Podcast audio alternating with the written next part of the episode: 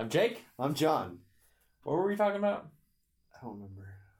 Who fucking knows anymore? Well, it depends on when you put this one out. That's true. Yeah, so either it's been a very long time since we've had an episode, or you just heard an episode. So one or the other. We'll see which one I put out first. There's actually, this will be the third episode that I have to put out. I have the one that was prior to Civil War, where Michelle's a part of it. And then there's the one we did just last week, which was a long time since we had done one. And then there's this one. And then this one. But this one has a lot more current stuff, so I think it might make more sense to put this out now and then have the other ones kind of like... Because Civil War, it's not going anywhere. No, we'll always talk about that. That'll be always something we talk about, how fucking brilliant it was. Yeah. Unless we don't put it out until we can wait to put it out until it comes out on we wait till DVD. Secret Wars comes out like 2024. That's right. What the fuck did you wait this long? Because I lost it, alright? Leave me alone. So I think the first thing we need to talk about real quick, we're going to hit on any WWE fans out there are going to hear about Roman Reigns, the guy, Vince's number one face, suspended for his first violation of the wellness policy. Hooray! Fuck! The guy got hit. Here's the problem that I have with this. Is one, he was just starting to play the heel, which is what everybody wants to see. A little cocky, little I don't care what you think. Yeah, go suck a dick. You didn't say that. That'd be incredible if he did. That'd be amazing. But starting to play that heel, then we get the fucking match we wanted, which is a triple threat match for the WWE Championship with Dean Ambrose as the champion going in against Seth Rollins, against Roman Reigns, and then he gets pop positive, which apparently he was pop positive last week. Oh, good. They knew about it. And they still booked him to compete at Money in the Bank because, and I understand this, because Vince promised something to fans. He's not going to take it away. Right. So it seems like the alternative was to take the title off of him, which makes sense. If you're going to have him out for 30 days, he can't really compete as champion. So you take the title off of him, put it on Seth Rollins, and then fucking twist, Dean Ambrose cashes in.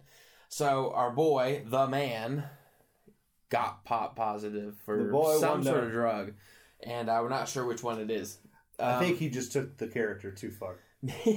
I'm a heel now. Let me hit it. I think... oh, wait. I'm in trouble? Oh, shit. What did I do? I forgot. I guess he tweeted out something like he's disappointed himself and he apologized to his fans, all two of them. Which I love when people say that. I'm disappointed. Why? I got caught. That's the only reason you're fucking... And he said, but he apologized to his fans and most importantly to his family. You gotta think, one, it's embarrassing. The Rock's so disappointed. The Rock has got to be disappointed. He's one of his fans. One of his two fans. The Rock is so disappointed. It doesn't matter what you pop positive for. It was that you pop positive. No, so there's that news, and it looks like it's kind of changing the plans going forward for the live events. Looks like Dean Ambrose is pulling double duty from now on until... you said duty. Tee-hee. Oh. On to happier things and more relevant things, I think. Power Rangers. Power Rangers. So, as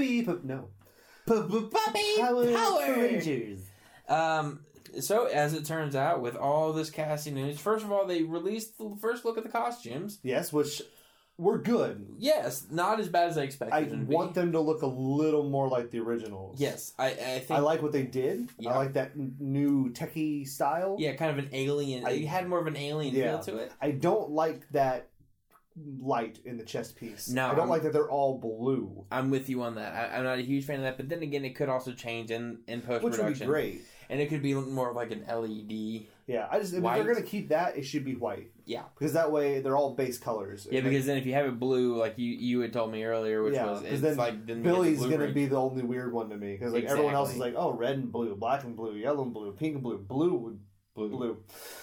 Weird. I think the suits are good. They're something new with a little hint of the old. The old all is the helmet to me. The only thing old is the helmet. Pretty much. And there's bits I kind of wish it had a little bit more white on the wrists. Yeah, I do wish it had a little bit more white, period. Just to kind of make it look a little closer to it. Because the black suit is just like... you're going to lose him in a cave somewhere. Yeah. Besides that big white light or blue light on his chest. Exactly. You're going to lose him. Like, if he's had his back to you, you don't know where he is. Oh my gosh, all you got to do is spray paint it black. He's invisible. It's amazing. Stealth. And then they also showed the concept art for the T-Rex bot. Yeah. Which looks fucking amazing. Yeah, except for the tiny little hands. Which is hilarious. Yeah, because but it's cool. But I'm sure that's what, like, hooks into the other machine to make the Megazord. But, like, on the original one, I mean, he had... They were functional, semi-functional arms. Yeah. But, like, these look like they're just utterly useless. They're just there. Like, you know, like, the T-Rex shirts where it's like, if only I had bigger hands. I wish I could do push-ups. I wish I could row a boat, or, you know... This is what it looks like. Exactly. In a techie form. But I mean, still, it looks pretty fucking cool because you can see the cockpit where the Red Ranger's going to sit. He still has the same style, like has the same suit look. Yep. Like the scale-ish look. Yep. It looks awesome. I think it's going to be pretty cool. But overall, I was already pretty excited about this movie, but then more so. Now they made the huge announcement. Brian Cranston. Welcome. Is going to play Zordon. Zordon. That is incredible casting. Awesome. All I know is Zordon's about to get really fucking intense. He's going to be making meth. That's right. Blue meth. It's an alien planet. To be perfectly honest, years ago I did on comicbookmovie.com. I used to write for them. I did a fan cast of Mighty Morphin Power Rangers. A lot of... I chose some kind of hits and misses. I go back and look at it now. I'm like, what was I thinking? One that I was really confident in was that Patrick Stewart plays Zordon. Yeah. Which in my head made sense, but now I look at him like, no, because then he'll forever just be like Professor X. Yeah. If I had to go back and do it again, Bryan Cranston would be the guy I would choose. He's a great choice. I going back and looking, I did make, and I think we should also mention this, my casting for the Blue Ranger has always been, and unfortunately can no longer be, Anton Yelchin. Yeah. Forever, he was my choice. I thought he would be the perfect Blue Ranger, Billy Cranston. Is it Cranston? Yeah. Weird. I think I'm pretty sure that's it. And it just now hit me. We're gonna call him Jesse. Bitch. We're the Power Rangers, bitch. Science, bitch. Zords, bitch. Oh God! What was his dinosaur? The Triceratops. Yeah, Triceratops, bitch. Amazing. But no, my choice has always been Anton Yelchin, who unfortunately passed away this past week in a tragic freak accident. Yeah. His friends apparently found him. He was pinned to his brick mailbox by his car. And it had been accidentally put in neutral. I read that whatever the vehicle was, I can't remember what it is now, that vehicle had been recalled. For that? For that very reason. Oh, shit. Because when you put it in park, it's actually in neutral. And it rolled downhill and pinned him to the thing. So Jesus. The family's looking to sue. And rightfully so. Oh, yeah. Because that's a terrible fucking thing. They'll try to swing out of it just because they'll be like, well, we sent the notices. If he didn't bring it in, that's his deal. But they're going to settle. There's no way they don't. Yeah. Because it caused the death of a 27-year-old kid. And if you don't know who this kid is, most people know him as Chekhov, right? I think in the Star Trek movies. The new Star Trek movies. Really good in their very cartoony version, I thought. But it was still very fun. Yeah. And in movies that were relatively dark, he was like a bright light in that movie.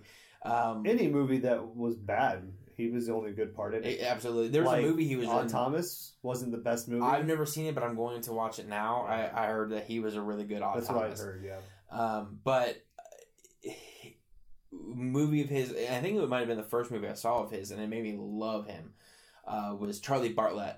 Yeah. Robert Downey Jr. is in that movie. Yep. Basically, he's kind of a troubled kid. I don't know if that's the right word, but... a quote-unquote troubled kid who decides to start like a counseling thing in the men's restroom, I think it is, and the handicapped stall people come and talk to him, and eventually he gets in trouble with the principal, who's played by Robert Downey Jr., because Charlie Bartlett wants to date his daughter, and it's a really good movie. I really can't explain it well enough. If you have a chance, go out and see that movie. He's fantastic in it. It'll make you fall in love with him and want to watch more of his movies. Even Fright Night. I liked Fright Night. Fright Night was an okay movie. It was, if it wasn't that it was a remake of a classic 80s film, but I liked that they tried to make it like an 80s film. Exactly. And I think Colin Farrell did great. Yeah, I think the graphics for the vampire were very bad. Yeah, it wasn't that good. But Colin Farrell was really good. David Tennant was awesome. David Tennant was fantastic. I think Yelchin and Tennant together were awesome. Yes. I would have loved to see them do something else together. They were so good. I was honestly, after that, I was like, I want them to bring him on to Doctor Who and let him be. Not obviously, he probably couldn't be the Doctor because he's not British, and I understand that. Right. But they could let him be a companion or just like a special guest star. And I think he he's such a good actor. He was such a good actor. It really is a disappointment. I didn't when it was announced. First of all, I immediately hoped it was a hoax. Yeah. And I don't. Every time somebody dies, it's sad. I mean, pretty much anybody. Pretty much. They die. It's sad. Celebrities tend to be a little bit more sad. It seems. I mean, obviously, your family's. It's sad when your family dies. More sad than anything else. Yes. But like, as far as it goes, like, whenever a celebrity dies, there's always those people who are like, it's a fucking celebrity. You didn't know them. Why do you care? Here's the reason why you care. It's because they did movies that touched you somehow. Whether you hated the movie or you loved the actor, whatever it was, it touched you. And they were a part of your life in that way. Whether it was you were in a bad mood one day and you watched Fright Night and it cheered you up. It didn't cheer up a lot of people when they watched it. But in general, it cheered you up. Like when Star Trek came out, like I had read all the stuff about how they got in touch with the old actors and talked to them about the series and got information. Like Zachary Quinto got a hold of Leonard Nimoy, and they talked, and he was like, I want to do something original, but I just want to talk to you about your situation and all that stuff and like see what you brought to it, and then I'll do my own thing. Chekhov did the same thing. They talked and they kind of came into a common ground for the accent, because when the original Chekhov did it, it was like he didn't want to do that accent because it was ridiculous, which it is. But it was fun. Yeah. And so he kind of kept it, but toned it down. Which is funny when you think about it, because that's still a really toned up version. Oh, yeah. So with that character, when he played that character, at first I was like, he's really young for Star Trek. That's awesome. Like, exactly. He's doing great. And like, he blew that character out of the water. It was amazing. And like, it was a small character, to be honest. Like, it was quite a small character. And you remember him. You also have to think that there's a lot of people out there that's their Chekhov. You know, where most people who are Star Trek fans, the original Chekhov that's their Chekhov. Where people have Kevin Conroy's my Batman. Yeah, never mind. Yeah, our Batman. He's our Batman, but he should be everyone. He should be. He's the voice you hear when you read the comics. Absolutely. But there's some people out there who watch those movies before they watch the shows. And so that Chekhov is their Chekhov. Chris Pine is their Captain Kirk. Yeah. You don't realize the impact of an actor until they're gone. Yeah.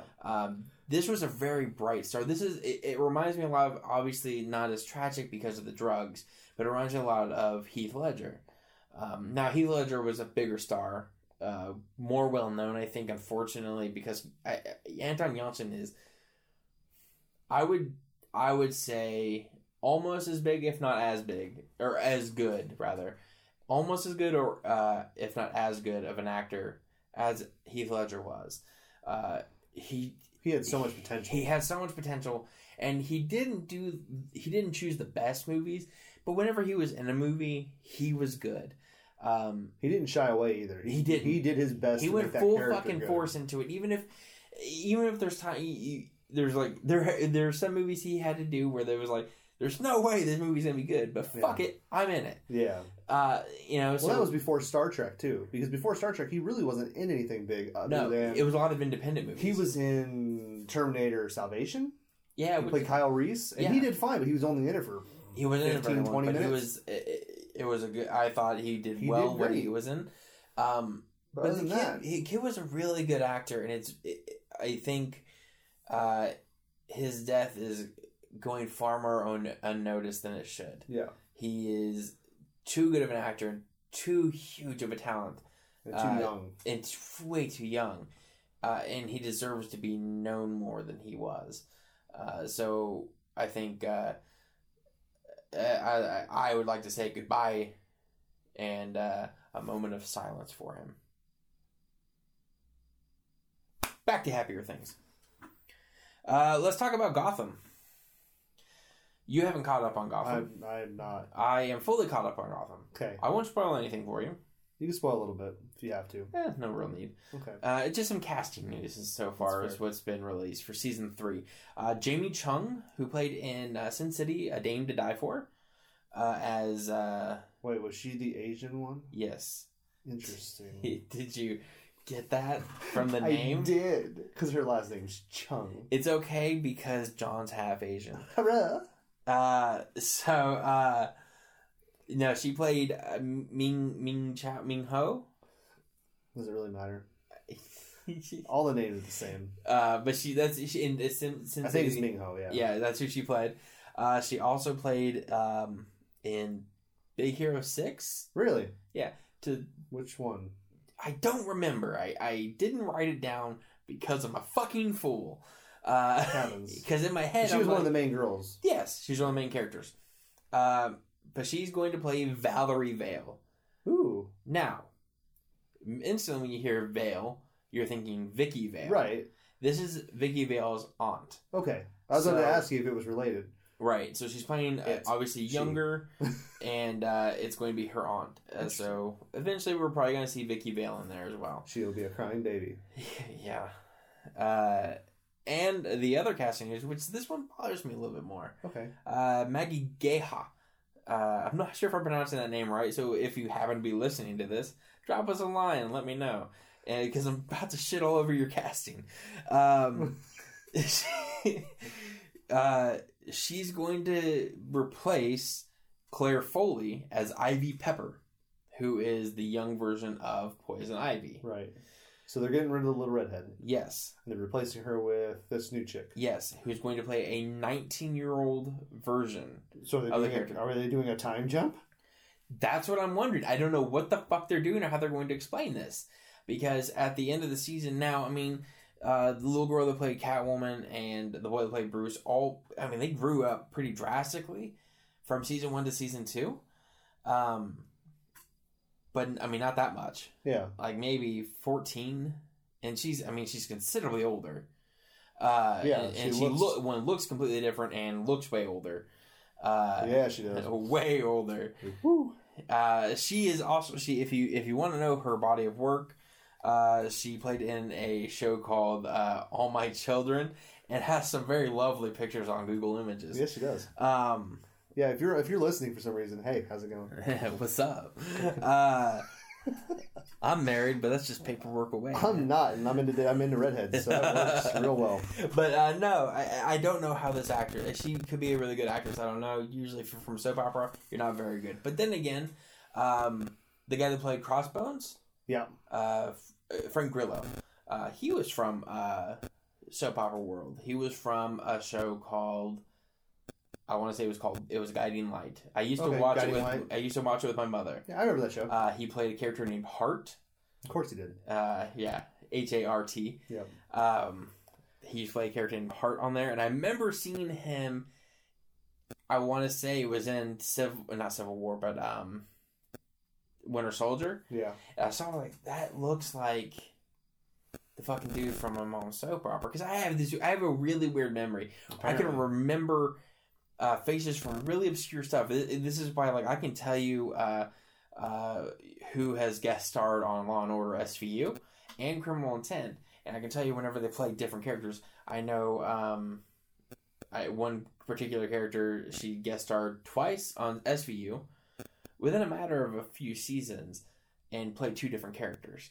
Stuff I can remember that stuff, and I can remember obscure actors from my mother's soap operas. If you go and watch Salt, the guy that played the president on there, he also played on As the World Turns, as one of the district attorneys, and he played the president in Salt. Interesting. Anyways, This girl is from All My Children, so I don't know what they're going to fucking do. It irritates me because the girl was very clearly young. And now that's going to look completely different when they have young Catwoman. Yeah. And new Ivy. New Ivy. Right next to each other. And it's like, what the fuck happened? I went through puberty. It's like, yes, you did. Damn, you did. But apparently she's playing a 19-year-old version of the character. So, I mean... It's so weird. And I don't know... Unless you're doing a flash forward? Is turning into Lost? I don't know. Maybe they're going to do a time jump and they're going to have... But they're still going to have the kid that plays Bruce and the girl that plays... Maybe he had a growth spurt. Maybe they both had a growth spurt during this last series. Possibly. Who knows? I mean, you look at Carl. He had a growth spurt. I'll tell you what, though. By the end of season 2... that kid is so much closer to Batman than you would ever think. Yeah. He's so good. That's awesome. I was impressed by him. So going back, and I know we were really talking about it, but going back to soap operas. Yeah. So the statement you made of American soap operas, characters, actors going into movies, not such a good idea. However, any Australian, or mostly Australian, but some British, soap opera character actors... become a great and amazing... Chris Hemsworth, Liam Hemsworth, Heath Ledger. What's his name? Gladiator guy. Russell Crowe. He was in... That works. But whenever you're American, American soap operas doesn't tend to translate well, except for in the case of Frank Grillo. Hugh Jackman, he was on a soap opera for a little bit, I think. He was, you're right. Yeah. And James Franco was on the soap opera, but that was after he was already a star, so it didn't count. That's weird. There was another, a lot of female actresses too. Hayden Panettiere. Yeah, she was on Guiding Light. Yeah, there's a bunch more female. Brittany Snow was on Guiding Light as well. Female Australian actresses that were on like Australian soap operas, and they're huge stars now, and it's like. So they know something we don't. Yeah, they're doing something different. But generally, I'm a little worried because it's a completely different acting style. Yeah, it's completely different. But we've seen it translate okay before, and it could be fine. The only thing I'm worried about is it doesn't make any fucking sense as of right now. Now, when we see season 3... If they explain it... Yeah, maybe. Then I'll be up, maybe. But now... If she just shows up and it's... I'm Ivy. You're like, no, you're not. No. What happened? Because now I'm having conflicting feelings that could get me in some trouble. My brain's like, she looks like she's old enough. But last season she was clearly not old enough. I'm so confused right now. That's the casting news for Gotham. Gotham's a hell of a show. Season 1 was okay. It was a lot more like a police procedural. Mooney's back, right? Season 2? Yes, by the end of Season 2, she was back. Cool. Season 2 was so much better than Season 1. Had some hiccups in it, but overall... And I almost stopped watching the show at one point because they killed off one character. I want to tell you who it is, but I can't tell you. Killer Crocs. No, what? No, he wasn't even in it. But he is hinted at in the show. Waylon Jones. Waylon Jones is hinted at in the show. No, this particular character was fantastic, but they killed this character off far too early. But, as the show has shown us, nobody's actually dead. Okay. So, still though, it was bad enough where I was like, well, fuck it, what's the point of watching? Have they hinted towards how they're going to figure out Barbara and Jim? Not really, no. That worries me. Here's how I look at that.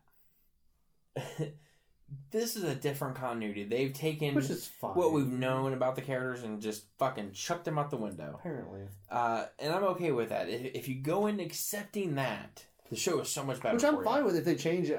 I'm worried like they're gonna try and do something now to make that work, and I don't see how. Towards the end, it seemed like they were making Barbara more sane.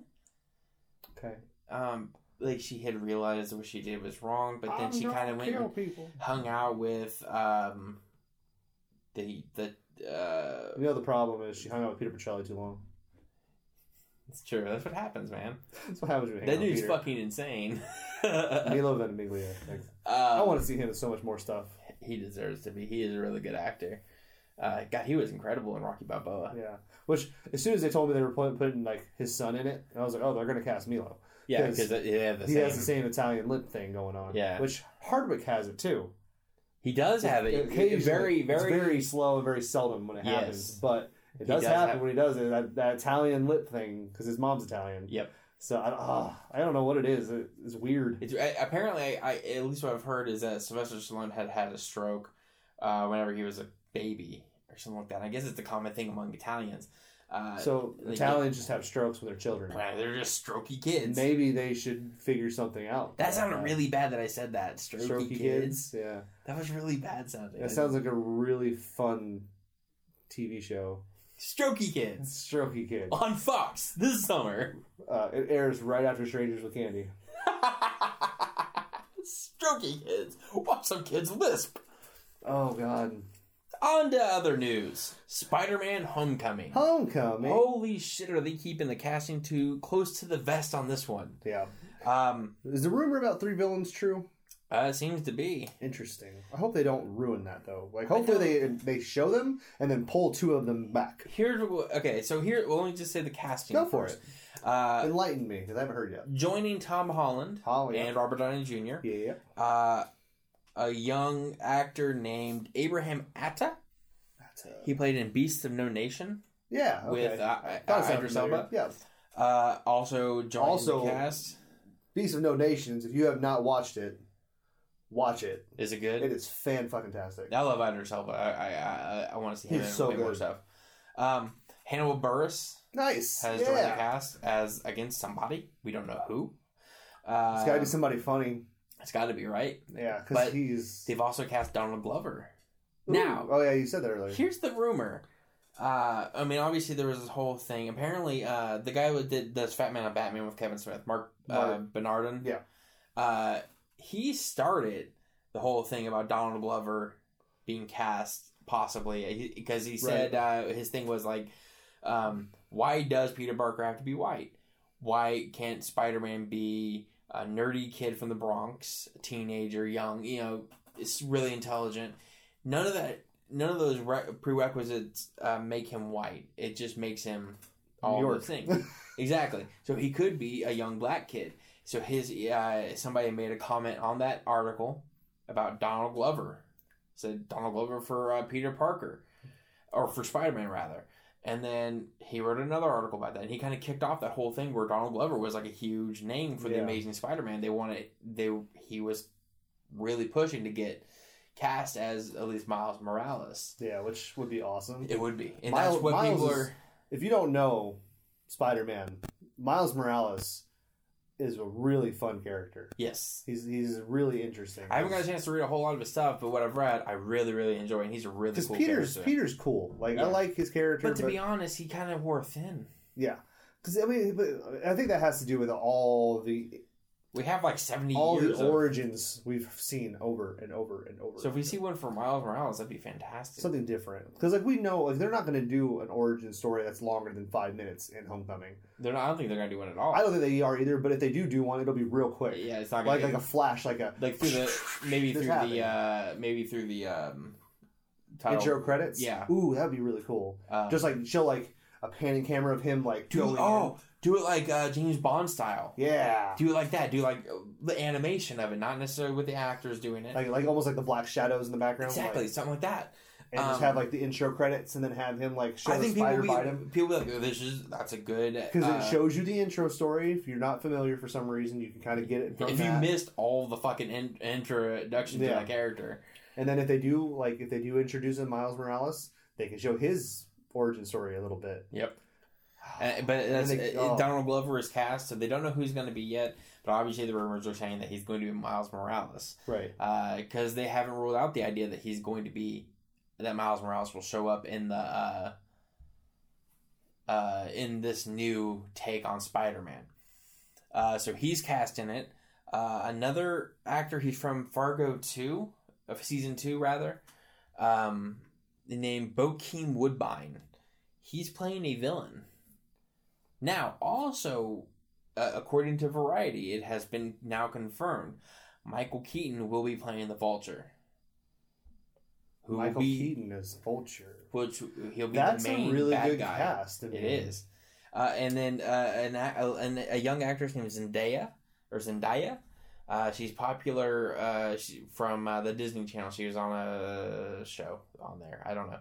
They all kind of run together. Apparently, she's very good, and a lot of people are very excited that she's in it. So she's going to be the love interest for Tom Holland. Now, they haven't said who she's going to be. A lot of people are... As soon as they announce that she's either Gwen Stacy or Mary Jane Watson, people are going to be pissed the fuck off. One group is, yeah. Yeah. I mean, honestly, if he's still in high school, it should be Gwen Stacy. It should be. But if they do Mary Jane... But that's whatever. But there's going to be people... I mean, because this actress, Zendaya, she's a dark-skinned actress. I think she's Latin or Brazilian or something like that. So I think there's going to be a group of people who are like, no, fuck you. That's not right. We'll see what happens. Yeah. I'll only be mad if the actress is terrible. Right. I mean, that's all that matters to me. But and then... Yeah, so Michael Keaton. But what I've heard about villains-wise is that... Michael Keaton's Vulture will be the main villain. Toymaster, or the Tinkerer, rather, is going to be a sub-villain that assists Vulture. And I've heard that there will be a third villain at least introduced to set up for future movies. If that's how they do it, I'm absolutely okay with that. Yeah. Because one, Marvel Studios still has complete and total creative control over the Spider-Man franchise now. So I trust that they're going to do this right. But in any case, I think this movie comes out next summer, I believe.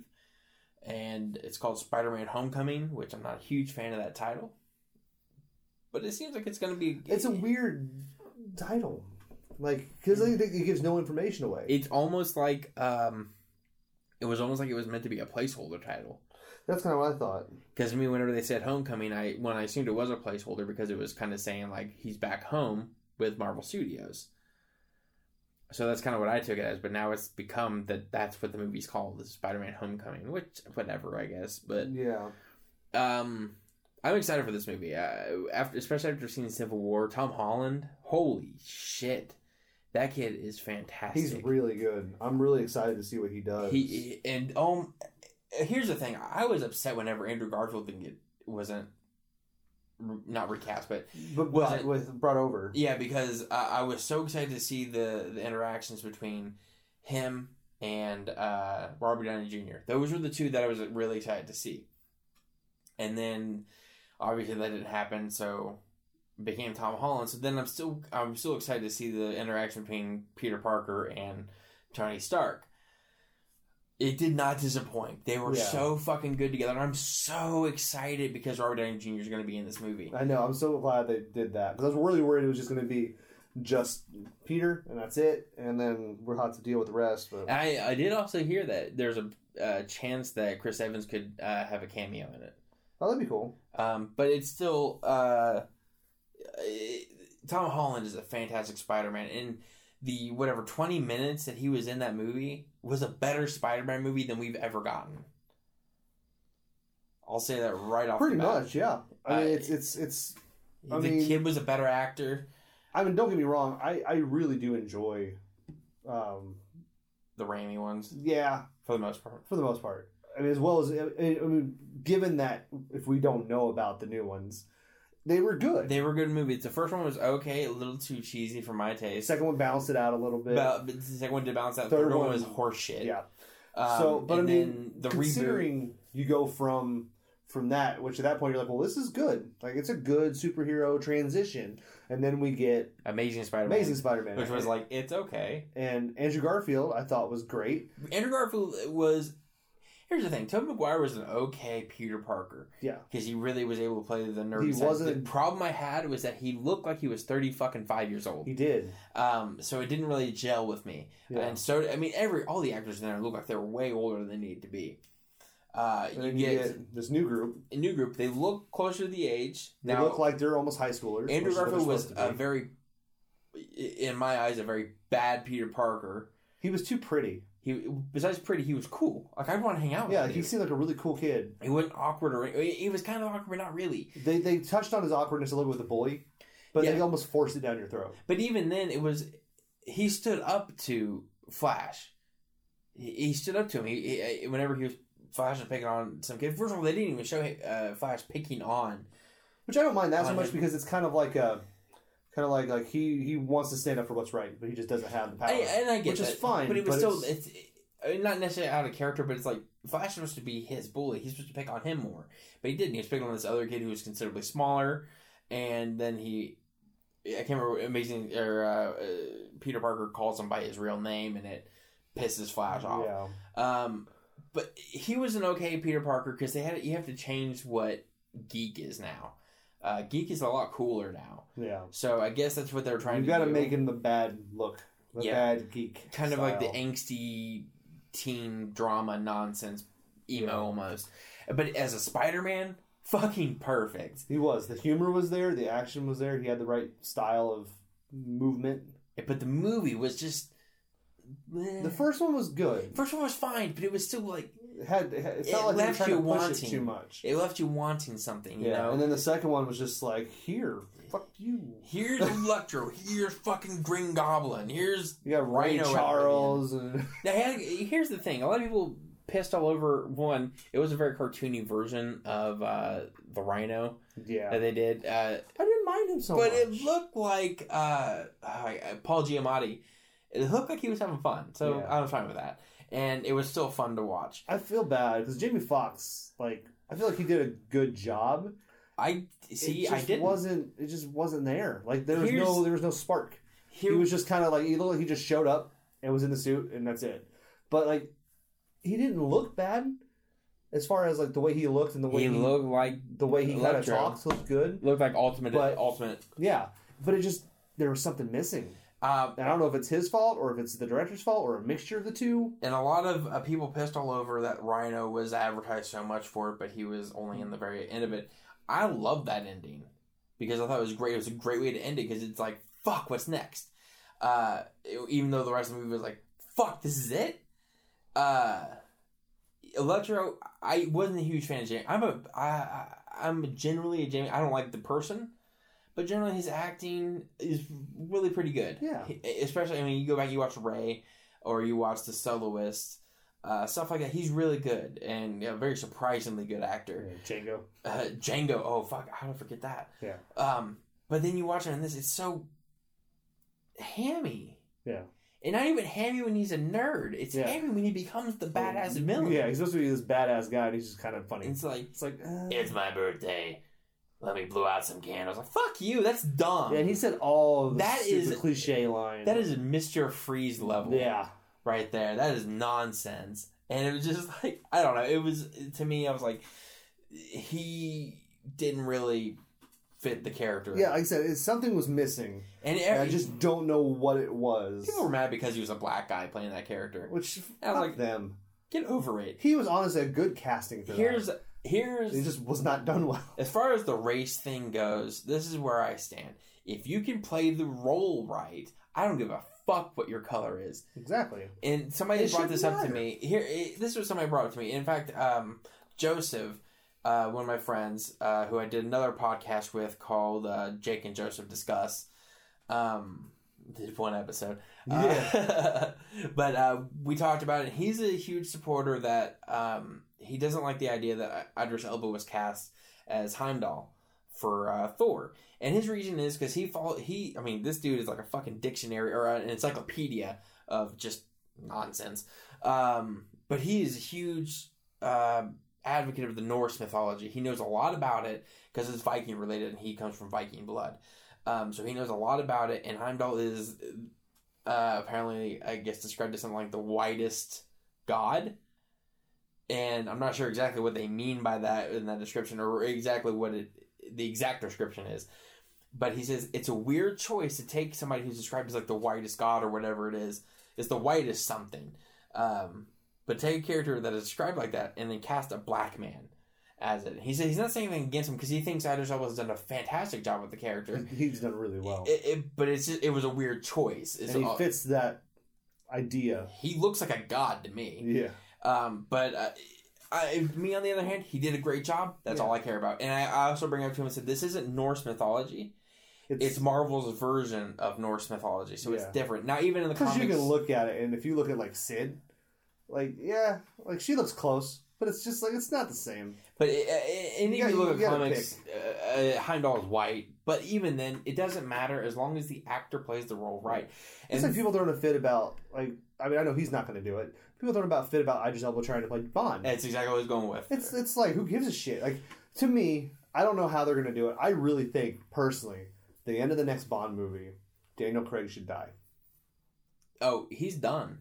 He's doing one more. No, he's done. I heard he was doing another one. Nope. He is pissed and shit and burnt that bridge. Fair enough. He, like, the way he's talking is like he's got money to spend now. And he doesn't need this fucking thing anymore. To the point, like, they asked him, said, they kept talking about the Bond series, and he made it very clear, I'm fucking done with this, using those words. And he's also said, what was it? They said, if you have any advice for the next actor to play Bond, what would it be? His, I think, I can't say for sure it's his exact quote, but it was something akin to, don't fucking suck. I was like, okay. And then, I mean, he really, I mean, like, he's shit all over. He's made it very clear. Which is funny, because that last movie was not so good. Yeah. But I don't know if it's his fault or not, but... I mean, if the actor doesn't care... Then, yeah, that's what's going to happen. Because he said, the only reason I will ever come back to this role is strictly and only for the money.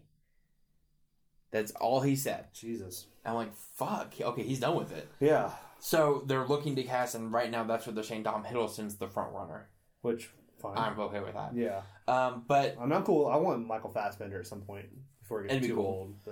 But in the people throwing a hissy fit, though, I mean, and Idris Elba has already said he won't play. He doesn't want to be remembered as the first Black Bond. Exactly. I understand. But if people, he's so good. He would be so good in that role. If people complain about it, I don't get. First of all, it's a fictional character. Yeah. Two, I thought we were all under the assumption, or running under the assumption that you'd be surprised that James Bond is a code name. You'd be surprised. Yeah, there's some people that don't believe it. I get it. But... Well, especially with Skyfall, when they show the tombstones, I understand that because that kind of throws that theory out of the water. But that's it's also. These are based on prequels, so this is based Daniel Craig could be the. I always thought this was like a reboot. That's what it felt like. Yeah. But that's what I was saying. Like I wanted him to die in the last one he was in. But Daniel Craig, at least in my eyes, this is all prequel. So what I always assumed was Daniel Craig was the first real James Bond. Yes. And post that, it was always somebody taking on low. Which is why I wanted him to die. Because if they realize he does something and dies because they know his real name. Mm-hmm. And then the company goes, oh, well, maybe we shouldn't give out the real names. Exactly. So they give everybody... 007 them. Forever will be known as James Bond. Yep. And then they go on to the new actor, which would be great. But now if he's not going to do another one, unless he just leaves and they realize how much danger... But they're going to have to eventually address that. Yeah. Address that that's a code name somehow. I hope. But in any case, if Idris Elba were to play it, one, I think that would signify it. But even if it didn't, it doesn't matter. All matters you play that role right, and that dude is charming. Yes. He's British, and funny. He's fucking imposing. Oh yeah, he is. He's scary as shit. I remember the first thing I knew. You ever seen Luther? I've never seen that. Holy shit! That's what I was saying. The first thing I saw him in was The Office. Yeah, oh yeah. And I remember thinking like that dude's fucking huge. Yeah. And watch a clip from Luther, man, because he's like the unorthodox cop kind of thing, and like he'll be talking like interrogating a guy, and he'll like, "You're a cop, you can't do this crap," and he's just like, "Keep talking." It's and like, I've had some people tell me that that it shouldn't be a black man playing Bond, and I've also said they're also the same people that weren't a huge fan of Michael B. Jordan playing Johnny Storm, which fuck them, yeah, fuck them first of all, but. Fuck the movie, none of those actors should have been in that movie. Yeah. That's hands down. Thank God Michael B. Jordan had Creed to fall on. Thank God, yes. Because without that, who knows what kind of shit he'd be in. He would have fell into obscurity. But it was the same person. They brought up this to me. They're like, okay, what if they were talking about casting Idris Elba as Batman? Like, that would be fucking incredible. That would be awesome. Because first of all, he can play Again, imposing. He's a charming man. Charming. As long as he had the American... Like, now, the American accent's what I would want. He did it in Office. Right. So he can do it. Yeah, that's my thing. Is like, that's the only thing that would bother me. He has kind of a raspy voice, so it's natural for Batman. But he can do... He can play the billionaire. He has that nice British voice where it's kind of higher pitched, so he can bring that into his American accent. Yep. And be a charming... millionaire and then bring it down for Batman. Yeah, oh. You know he would have been good, and that's what I said. I said I wouldn't give a shit. That would be cool. He would be a fantastic Batman. I said the Bruce Wayne's the only place where I'd be like, maybe, but definitely as Batman, he would be fucking awesome. That would be amazing. So I have no problem with this because people complain about whitewashing. They made Benedict Cumberbatch Colin, which fine, whatever. But I have no problem with race in movies. I don't care what the race is of the person, as long as if it's an adaptation or a reboot or remake, as long as they play the character true to the character. Yes. That's all that matters. I mean, there's some things that would bother me, like, and this is way off different, but like if the new Star Trek movie, the first one, if they showed old Nimoy and then new Nimoy was like Mexican, that'd be a little weird. I'd be like, wait, what? But other than that, I could give a shit less. Exactly. As long as it matches and it makes sense. Yeah, as long as it matches and makes sense and they play the role properly. Because Spider-Man is just a New York kid. Exactly. He can be anyone. It doesn't matter.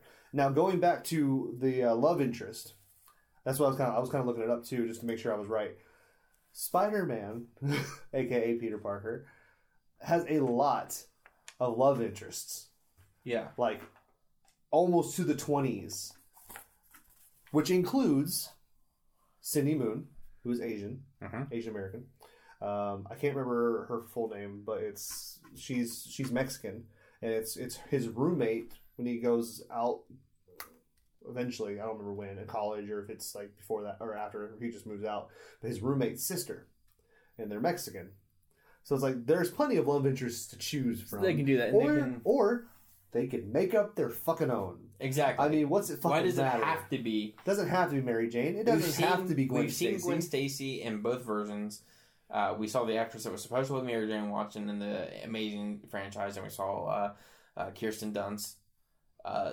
So why not just either use one of the other ones or create your own? Yeah. Doesn't matter. And honestly, if they just took her and made her Mary Jane...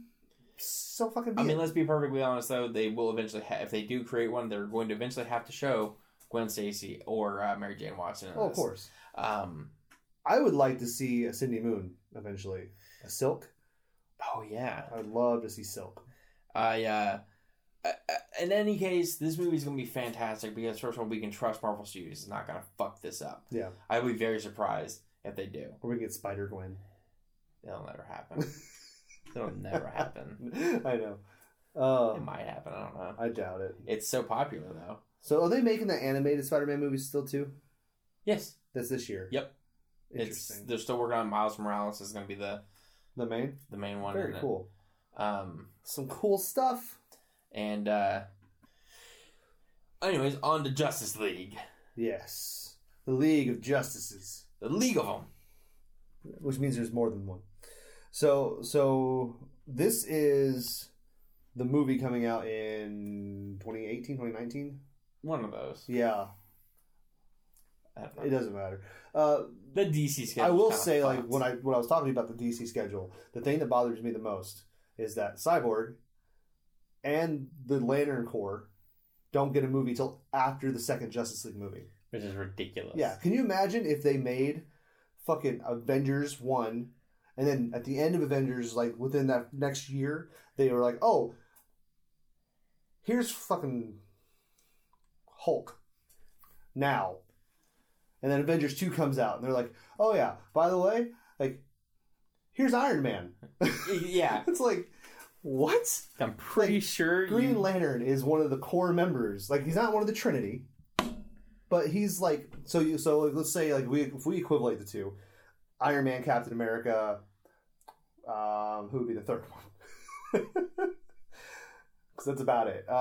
Thor. We'll say Thor. Yeah, okay. Okay, so that. Iron Man, Captain America, Thor. Batman, Superman, and... Wonder Woman. Yeah. So Green Lantern's in there. He's in the main group. So that'd be like having Avengers 1 and 2 both come out, and then having, like...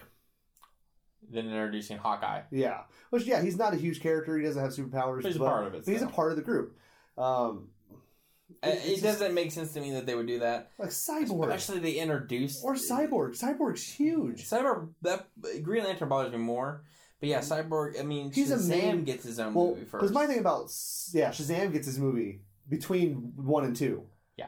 And then Cyborg and Green Lantern get theirs afterward. Which is not a Green Lantern movie. It's Green Lantern Corps movie, which... I'm fine with that. I am too, but it's like, we should focus on the person first, and not the whole group. Well, here's the thing, though. What if, I mean, this is how they introduce all the Green Lanterns, because all the Green Lanterns are important. That's true. But another thing is, they're going to show Hal Jordan and the Corps, or they're going to show all the human Green Lanterns? John Stewart's going to be part of it, Hal Jordan's going to be part of it, and Kyle? I heard Kyle. That would be amazing. Now, my choice is... Now, I don't give a fuck who else I cast. I want John Krasinski to play one of the Green Lanterns. My choice would be Guy Gardner. I would be cool with Guy. I was going to say Kyle, but Guy makes more sense. Hal Jordan would be cool too, but Guy Gardner makes more sense because Guy Gardner's a little bit more of a smart ass. He's too old, but I would love for Nathan Fillion to be Hal Jordan. He's too old. Listen, guys, it's never going to happen. No. He is still the best voice actor for him, though. Yes. Second is Christopher Maloney. Ooh, Christopher Maloney was in there. Yeah, he was. I loved... But he was voice acting for one of the movies, and I was like, Maloney! But, no, I don't give a shit who else they cast. Krasinski. I want Krasinski in there. Absolutely. I just watched 13 Hours. Oh, yeah. Is that good? I want to see it real bad. It's a Michael Bay movie. Which is fine. I expect this. But honestly... It's not bad. Well, like I said, if you give Michael Bay a movie that makes sense for him, it works. Then it's good. And John Krasinski's pretty damn good in it. Good. I want him to be. And not saying anything, dude's fucking cut. Yeah, he is. Like, cut. And I was like, oh, shit. I had to rewind that a couple times. Oh. But I want him cast. That beard, too. That beard. He rocks that beard. That beard's awesome. But he's definitely... God, we're gay. Totally, dude. For Krasinski. Oh, that body. That nipple could cut diamonds. But he's definitely my choice for... Do you think they're going to have all four lanterns? I don't know if they'll ever have... I don't know if they'll have Guy in that one. I would love to have Guy Gardner in there. I would, too. I would rather them replace Kyle with Guy. Yeah, I 100% am behind that. I love Kyle. He's good. Honestly, if they're going to go that route, just fuck it. Put in the new one. Put in Jessica. Yeah, why not? Might as well. I mean, if they're going to do a core movie, like... Put in all the Green Lanterns, because then you don't have to, because you can like pick and choose who you put in the movies. Exactly. Then you have 5 lanterns you can kind of mess with. Mm-hmm. Be like, well, where's Hal? He's busy. He'll come later. And then he shows up in like the Justice League 4 movie. And then you have 2 or 3 of the lanterns at a time. Because yeah, they've got to go patrol their sectors. Yep. Oh, it could be so good. But I think yeah, it's insane that they're doing the Justice League movie, and then we're going to get introduced to. The Green Lanterns, and also them... So the first Justice League movie is pretty much just going to be Batman... No, Cyborg's in it. I know. Okay. But Cyborg's not really a part of the Justice League anyways. He's in the government, and he assists the Justice League. But he's also, I mean... But he is a member. He's more known as part of the Teen Titans. Right. But it's fine. He's part of Justice League. I'm fine with that. But Green Lantern apparently won't be in until probably the second Justice League movie. He'll be introduced in that one, and then they'll move on to their own movie.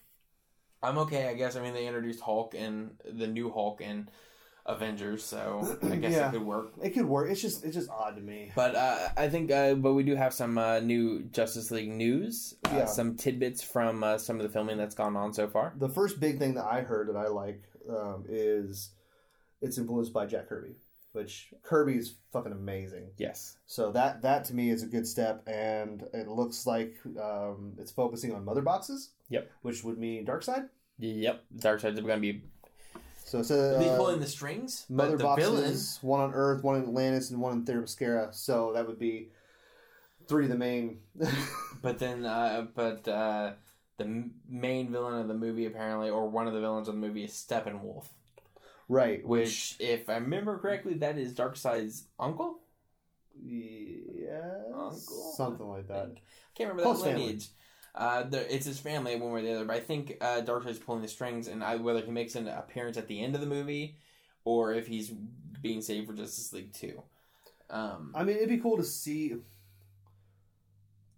It'd be cool to see Cal be the main bad guy in the movie.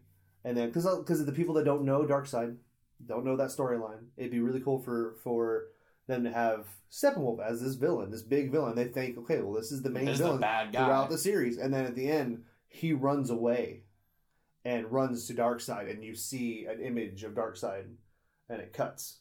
Yep.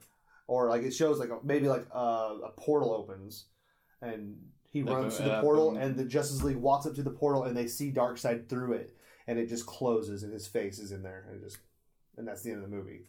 That would be cool. And then they know, like, wow, like so Steppenwolf is not the big baddie we thought he was. He's in fact working for someone else that's bigger. Yeah, so now they in the second movie they'll have to like defeat Steppenwolf pretty quick probably, and then they'll go through all the hoops and barrels to get to Darkseid. I think that's how they should do it, and maybe that's how they're gonna do it. We don't know for sure yet, right? But I think that's okay that he's a villain of it. I think that's kind of cool. I'm not huge on. I know they have to do it. I just hope they don't focus too much on it, but it looks like they're going to spend a good chunk of time building the team. Yeah. Because, like, they've already got the people there. It's like, just fucking like, we should save people. Shake. Good. Let's do it. Well, at least what I've heard online, I heard a description of one of the scenes that goes on. Basically, it's Bruce is in Barry Allen's apartment, just chilling there whenever Barry Allen comes in. Bruce gets up and introduces himself, and Barry just says something. Apparently, Barry Allen's going to be the kind of comic relief of the movie. So I think, after Bruce introduces himself, he's like, "You're just introducing yourself like it's totally normal. This strange dude is in my second favorite chair," and Bruce tells him, "I know who you are. I know you're the Flash. I've seen this." And he shows him the video clip or a screenshot of it. And he said, no, that's a dude that totally looks exactly like me and apparently has these powers. And even though he might be super awesome, he's not me. And Bruce like, okay. And then turns around and throws a batarang at him. And Flash catches it. And then Flash realizes at that moment, he's like, fuck, he's Batman. He knows I'm the Flash. What can I do to help? And immediately, I guess for Flash, it's almost immediate. He's fine with it. He understands what's going on. Yeah, and he's fine. And first of all, he looks up to Batman apparently, which is cool. That's the scene description I heard, and I heard like there's another one where the entire Justice League is in Gotham City, and they meet Gordon on the roof, and they're talking to him, and then Gordon turns around. Whenever he turns back around, they're all gone, except for Flash. Flash like, huh, they all left you. That's kind of rude, isn't it? And then just bolts off. So I'm like, it sounds like they're doing a good job with Barry Allen. I still have my reservations. Grant Gustin should still be. I agree, but Ezra's good. Ezra's a good actor, so I think he's going to do fine. It sounds like they're doing a good job with it, and they're letting him be him. Yes, instead of like, well, you need to tone down. Well, I guess apparently, Zack Snyder begrudgingly admitted that the piss poor reviews of Batman v Superman contributed to the lighter tone of Justice League, because that was the chief complaint. So I think Zack Snyder didn't seem too fond of it, but to me it seems like it's not gonna be long until Zack Snyder's out of it anyways. Yeah, I hope he takes Goyer with him. Yes. I like the idea. I think I read somewhere that Flash's suit's going to be like old and raggedy. Like, yeah, old and raggedy. It's going to be held together. It's like a space suit. Yeah, it's held together by a wire. Yeah, and then like Batman's going to make him a new one. Yep. Which that'll be cool to see. I don't like the idea of Cyborg's suit being 100% CGI. Yeah. But I understand it because we've already seen what 100% CGI. Green Lantern CGI. Then I'm okay with it. And then hopefully they at least learn their lesson on that. I should have guessed fucking Hans Zimmer would probably be the musician for it. But which I said something Junkie XL is scoring the movie, but Hans Zimmer's going to be doing something. Have a part of it. Which I have nothing to complain about Hans Zimmer. I love his music. Like Pirates. I love the soundtrack for Pirates. He's a fantastic composer, so I have no issues at all. Yeah. So far the notes of the movie, I mean, it sounds like Gordon's also going to have like the classic Gordon look. Which I'm still excited for Simmons. Like, yeah, have you seen the pictures of him? That dude is fucking jacked up now. Yeah, I've seen him it's like working out and stuff. Oh my gosh, he looks insane. But Willem Dafoe also has a role in the movie. He plays a mentor to Aquaman. Volko. Yeah, the mentor to Aquaman. So, I mean, there's that. That sounds pretty cool. Yeah, that looks, that's going to be really neat. But I think, I mean, the movie so far, at least from notes and that scene description, it sounds like it might be working. And now that they're going to be looking at Kirby stuff, which means, you know, they're going to follow the comic books somewhat. Or at least the style. Yeah, which would be fine with me. Like, they don't have to follow the 100%. They can make their own stories. I'm cool with that. Yeah. They can alter it as much as they want, as long as it still makes sense. And like, I don't care what they do as long as it makes sense to the characters. But I heard, and with them following Kirby, and also with Jeff Johns being involved in it too. Like, now that he's going to help write with Affleck, and hopefully he sticks on and writes other ones too. It's what I've heard is he's going to be a huge part of the rest of them. Good. Jeff Johns. Like, I'm happy that what's his name for Marvel? Kevin Feige. Yeah, has done a good job of maintaining with the Marvel group, but he's not a writer for them. Jeff Johns is a writer for DC, and a big one at that, especially with Rebirth. And see, they were so dead set on trying not to quote unquote copy the Marvel formula, which is why not? Because they should take a successful formula. They should take bits and pieces for sure, if not chunks. Yeah. Like, they did something right. Use that, and you can alter it. Like, you don't have to steal it. You can take that and go, well, we can do this different, and we should pull in Jeff Johns, because like he wants to do it, and he writes for them. Like, he's written books for almost every single character. Exactly. Like, I know he's written for Flash, Arrow, Lantern, Batman. I mean, he's written for almost all of them. He knows the characters. That's the thing. Like, and that's what they were missing. They needed a godfather of the franchise, which is what Kevin Feige is. And eventually, if he doesn't want to write anymore, they can let him produce, like, help make decisions. Exactly. And I had no problem. I kept thinking, like, they need to hire somebody to run it all. Yeah. And I never, in my head, I was like, we'll never hire a writer. So I never really thought Jeff Johns. Right. But since they announced, I'm like, that's fucking perfect. Yeah. That's beautiful. Because he knows all the characters. Because I hired two people. I don't know where the other guy is, but the other guy's like the business side of it. Jeff Johns is the creative side of it. And that's a smart decision. It is. Because that gives them a separation. And as far as like not wanting to copy the formula, I was okay with that, because I was okay with the idea that they're going to introduce all the characters in one movie. And then spin them off into their own.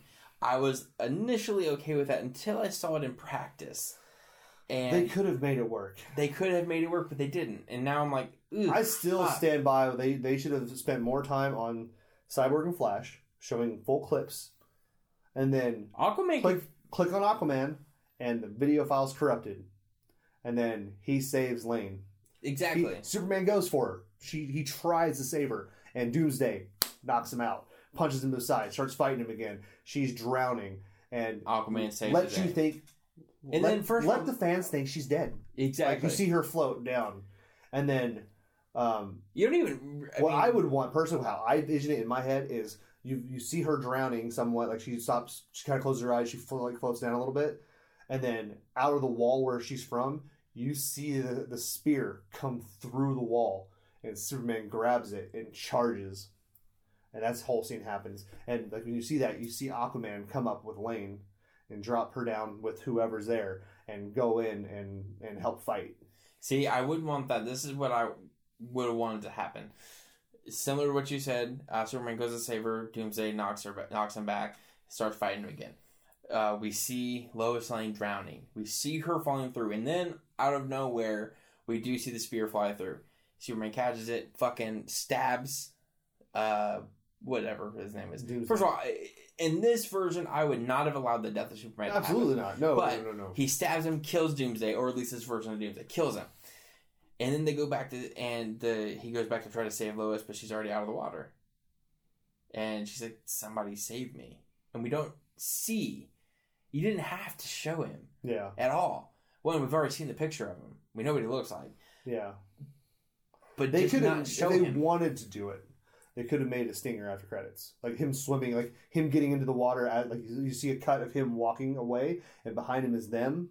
Yeah, talking to Lois, and you just see him walk into the water, and he's gone, and that's it. Yep. But like, they don't have to do that; they can just leave it blank. And yeah, just, like, but just have it where all of a sudden she's just on the surface now, and she's saved, and she's like, "Somebody saved me." She's breathing. She was like, and then they were trying to figure out like, who the fuck saved her, and that's it'll lead them eventually to there's got to be somebody who lives there, I guess. Yeah. Because they also have to think that the spear got thrown super far and super accurately. Someone should have... Yeah, someone did that. So, I think that's someone may have thrown a trident. That's what I think they should have done, but they didn't. They just showed fucking clips on a computer. Where he's obviously holding his breath. Oh Jesus Christ. I can't believe how much that bothered me. That's what I'm worried about, though, when they make this Aquaman movie. Because it has to take place in water. Yeah, and if how are really they going to... like, how are they going to film it? Like... It's going to be CG, which I'm okay with, but they've got to make it look real. Yeah. And yeah, you can do some scenes where he's underwater, but he's got to be able to control his mouth. Yeah, he can't look like he can, if he doesn't have to like open it, he doesn't have to try like pretend to breathe. He can just as long as he's going through the water and just. And I know we're both not really a huge fan of a bunch of CGI, but they need to CGI that shit so he can have scenes underwater. Yes. And it can look like he's breathing and talking underwater. I'm okay with CGI as long as it looks good. Yeah. That's my problem. And so far, Batman v Superman didn't look super awesome to me. The CGI didn't. Yeah. But as far as Justice League news goes, the scene description, so far all the notes that we've heard, doesn't sound terrible to me. Yeah, I'm excited to see what they do now that they've had all these updates. And Ben Affleck being an executive producer, Jeff Johns being a producer of it, Zack Snyder seeming to have a much smaller role in it, and his style's not going to be taking over it. Now they could just get rid of Goyer. Yeah. That'd be... I think we have... I could deal with Snyder. I think we have Snyder for maybe the second Justice League movie, if they make it to that. But I think this Justice League movie, and I think he'll be on his way out. Probably. I think he'll be done. Because they've seen Man of Steel didn't do super awesome. I liked the movie just fine. It wasn't great. It had moments. But he didn't do super good with that. Didn't have good reviews. Batman v Superman had worse reviews. Yeah. Justice League, people are really worried about it. Like so, I feel like every announcement they make, I'm more on board. But yeah. It's, I mean, if they screw this up. As soon as they make the announcement that Snyder's out, then I'm completely on board. Yeah. But like, if this movie bombs... And they keep Snyder. They're idiots. DC's gonna die. Like, exactly. Like, and I'll fully admit, kill like, Warner Brothers. Yeah, it will. Like, and like I said, you know me. Like, I've been getting back into comic books again.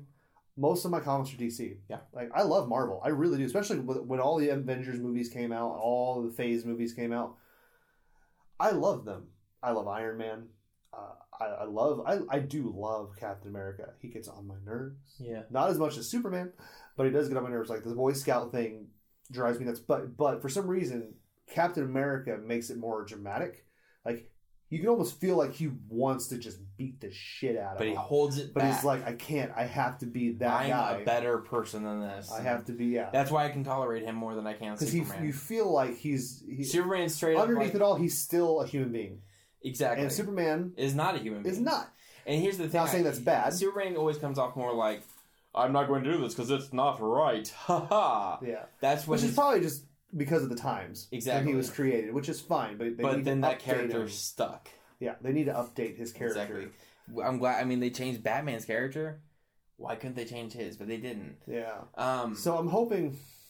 I might give Rebirth a chance, and I kind of want to just to get Rebirth and then Superman and 1, Superman, yeah, and just see if they or Superman whatever number they go with. Yeah, well, it's 1. Is it 1? Yeah, it just came out. Oh, did it? So I think next week or when I get back from my trip, I'm gonna go there and I'm fight because my next week, I only have 2 comics that I'm really looking into. I might just say screw it and pick up the other 2. Yeah. Might as well because I don't want to get action comics. I don't want to get detective comics. My buddy Ryan has both of them. So if he continues getting them and I read them and I like them, I might eventually get them. But for now, I might just pick up Superman because it's one book. Yeah. Just pick it up, try it out, read the 2 issues. If I like it, I might keep it because I do like the idea of a Superman. Because if you look at DC, they have a lot of characters that are superpowered. You look at Marvel, not so much. Like Iron Man, no. Ant-Man, no. Who else we got? Falcon? No. Hawkeye, Black Widow. Well, you really all you have is Thor, who is like Superman-ish because he's from another place and he's superpowered. Hulk, Vision. I mean, they've got other ones. I mean, obviously you go to the X-Men or something like that. You have Captain America. He is genetically altered. But even then... But still, he's human. Yeah. He's normal. He's just super strong. But if you shoot him, he dies. As he did before. Yeah. Like, you can't... He's not Superman. You can't be like, bang, oh, look, boink, bounced off. He has a shield for that. That's why he has a shield. Now, he's ballsy sometimes. I watch him when in the movie, run straight into gunfire with a shield like this. Yeah, I'm like, shouldn't you run in like this? Yeah, because he's getting shot in the side or something. You could probably heal from that. But duck your head behind that shield at least. Yeah. Sir. So I think that's why I like Captain America more. But Superman, I'm willing to give a shot. I don't hate him. I just don't understand the hype. I think we should also point out that this will be our last episode for about a week. Because buddy John here is going to Florida. I'm going to Florida. So we won't be recording next week. So you're going to get this episode and then two other episodes to kind of make up for. One episode was filmed or recorded a while back, as we said previously. It was recorded a while back, and then the other one was recorded just last week. So we're going to I'm going to put them all up while he's gone. And whenever he gets back, whenever we get a chance, we're going to record another episode and try to continue this semi-weekly at least. But I'm gonna this episode might run a little bit longer than usual, just because we have a lot of stuff we want to talk about. We just busted through the Justice League, and I think speaking of DC, we need to jump to our favorite part of DC nowadays: television. Did you ever think that there would be a time where we'd be excited to 1, watch a CW show, 2, a DC show on CW, or even a DC show on television at all? The DCCW? The DCW. That's all it is. DC Dub. I think first... They have 4 shows now. They do. 4 shows on the CW. And hopefully 5. Hopefully 5. We can cross our... I'm going to forever cross my fingers for Constantine. I know. It'll never happen. I honestly, I'm okay with just having, him guest star? Yeah.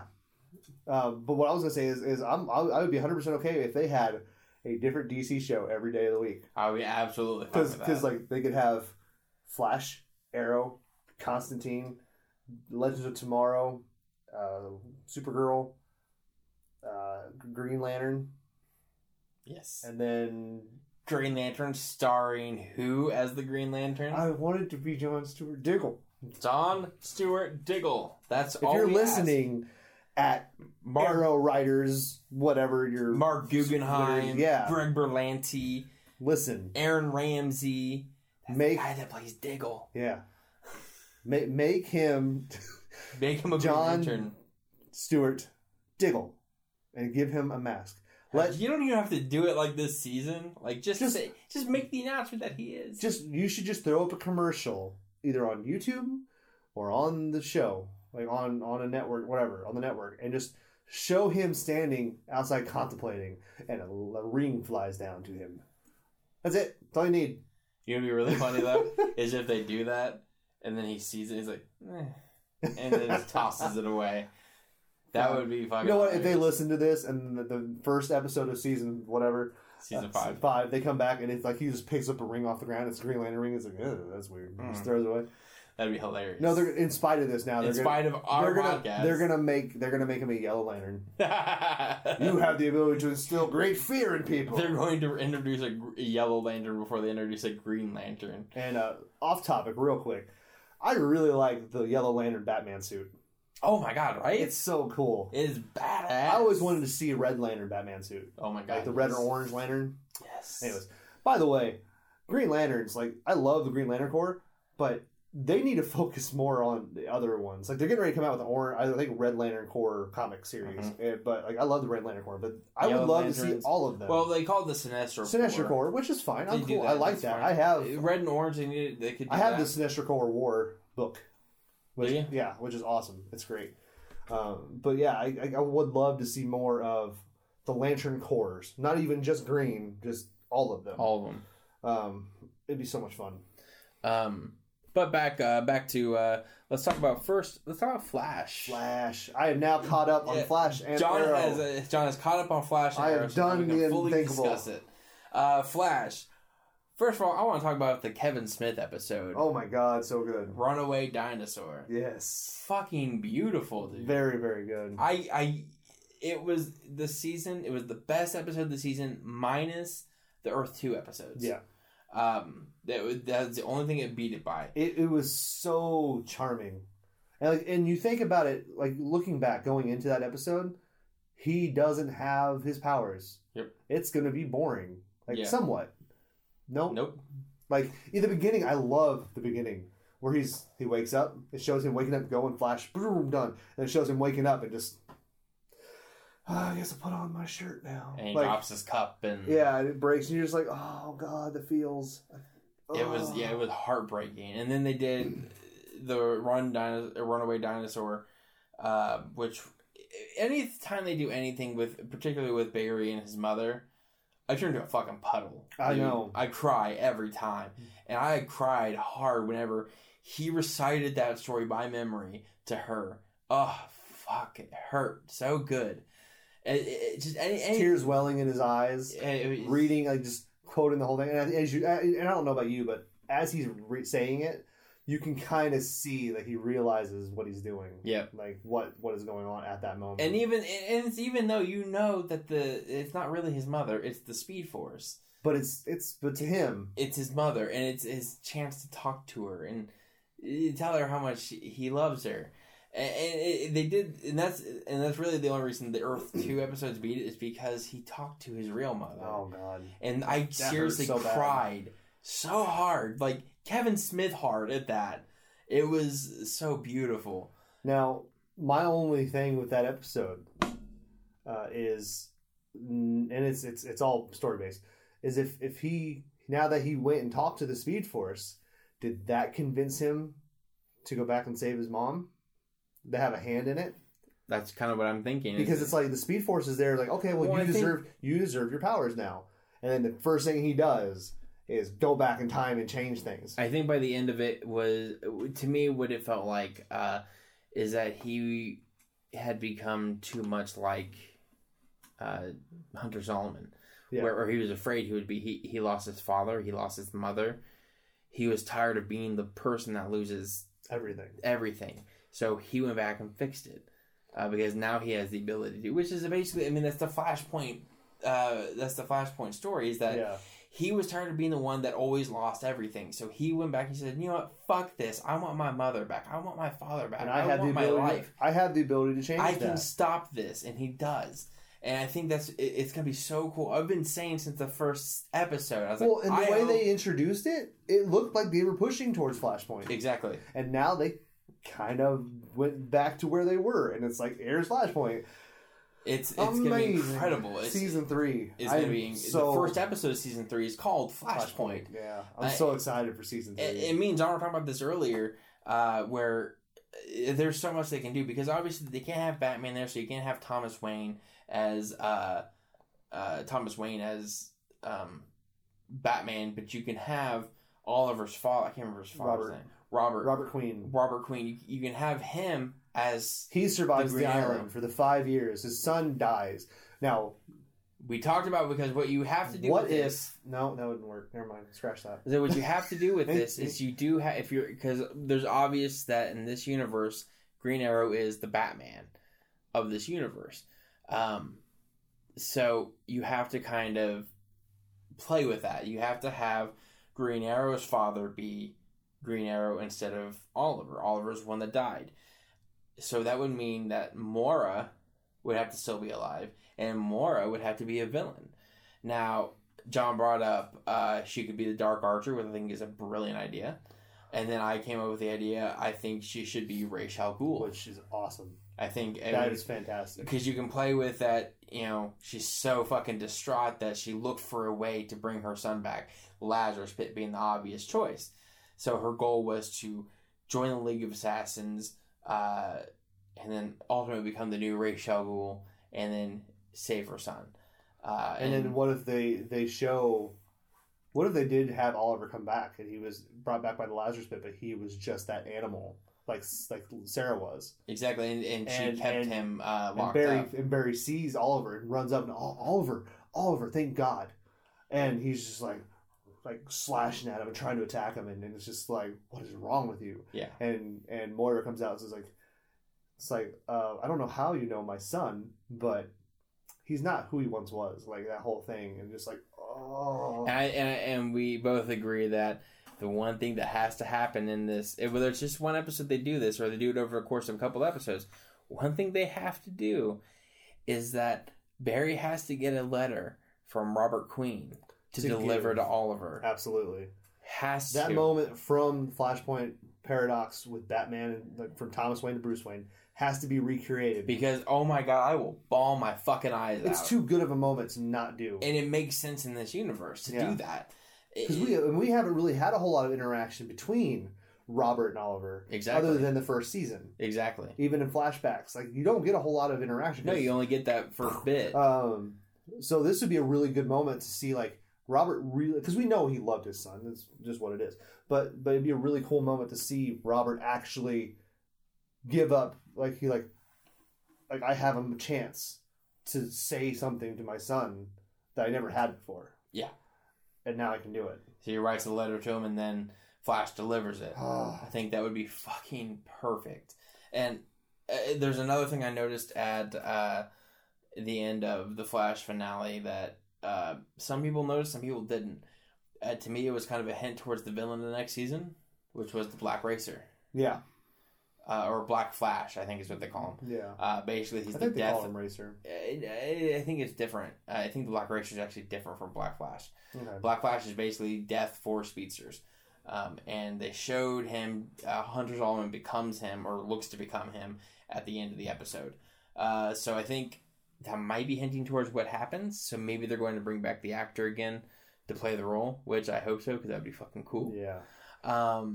But I think it's, season 3 is going to be fucking wild. It's going to be insane. No, it makes me sad, though, like, thinking of it. Like, we're not going to see Tom Cavanaugh. Oh, he's coming back. Well, I know he's coming back, but we're not going to see him as much right now, like, for a little while. No. But we'll see him for Flashpoint. I take it back. But we'll see him for Flashpoint. What if that's what changes?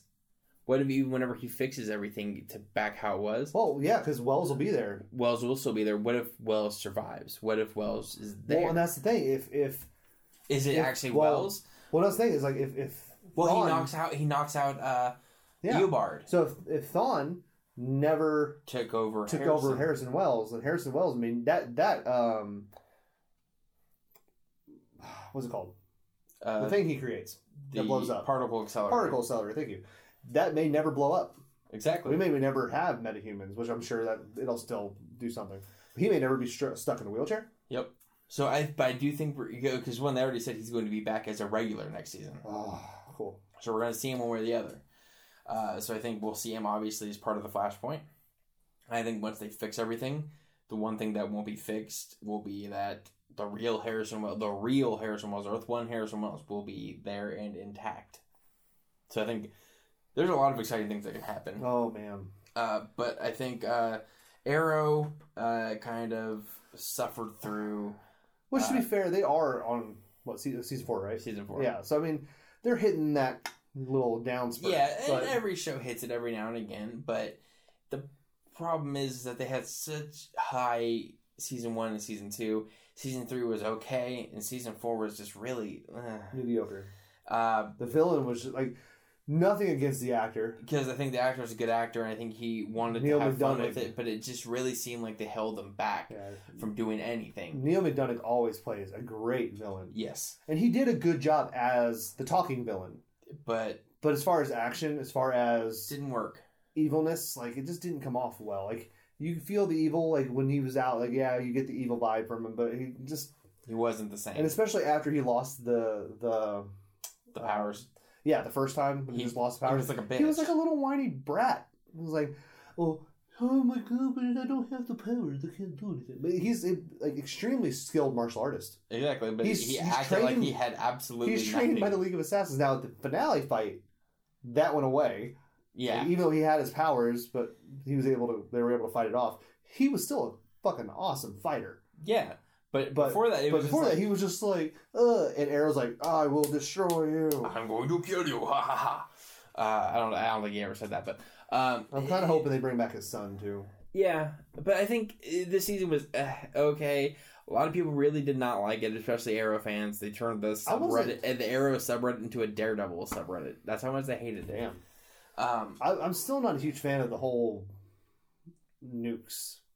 That was a lazy story. Yeah, and I don't like. That's the biggest problem. I don't like how it's just like aim the thing at the thing, and I'll do the computer stuff, and now boo, I saved the world. I'm like, what? And I'm even like, for Arrowverse, that's crazy. Yeah, I was like, that's a bit much. But it's like, why did he choose Star City as his base of operations? Why fucking nukes? Why destroy the entire world?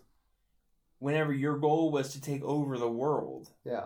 Well, he wanted to rebuild the world. But who would be there to be rebuilt? Nobody would be there. The people that he took down. That's it, though. It just doesn't... It was a very weak story and a very weak plan. Now, if he had built, like... if he had built multiple places throughout the world, that would make more sense. Yes, but one place in Star City and that was it. Yeah. He was at that nexus. But next Star City is a piece of shit. Star City is a piece of shit. They got a fucking slump. Maybe somebody should have a nexus there. Like, maybe somebody should have destroyed that fucking place. Maybe they should have just let the nuke hit it. And they should have moved away. I think next season's gonna is looking up to me. We end this season with Diggle re-enlisting, Black Canary's dead, Thea goes away.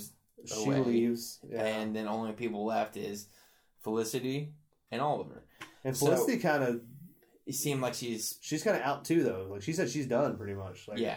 End of that episode, she was like, "Listen, I've been doing this for. I'm gone."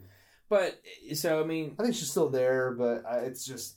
But I think he's really on his own now. To me, by the end of it, it did seem like it was going to be just those two, though. Yeah. But in any case, that's where it ended up. So a lot of people were like, okay, so they're just... It was almost like they're resetting. Yeah.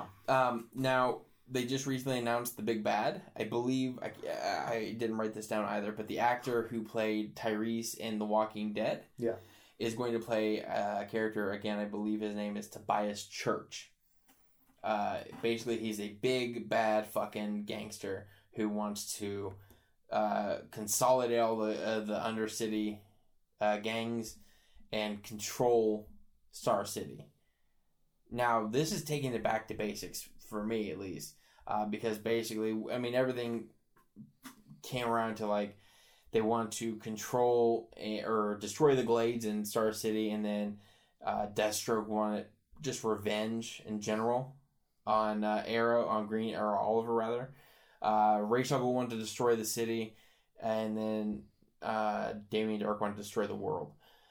So this is taken way back to basics where it's basically this guy wants to make Star City better, but he's doing it for nefarious reasons. And apparently obviously the actor's a very big, imposing person. Yes. So that works out. Chad L. Coleman. Chad L. Coleman. So he's playing the big bad. So I'm excited for that. I think that's going to be cool that we're going to have that guy again. I enjoy him a lot as an actor. But we're also getting a couple other new heroes added to the list. Rick Gonzalez of Coach Carter, Old School, and Pulse fame. He's going to play a character called Wild Dog. Now, Wild Dog, I didn't know a whole lot about how to look him up. Wild Dog is basically a football player who had a scholarship to college, became injured, so he, kind of bowed out of that, joined the Marines, and then he quit the Marines after his squad was killed by terrorists. His girlfriend was then killed when he returned back to his city. His girlfriend was killed by hitmen, and he decided to take up the mantle of Wild Dog.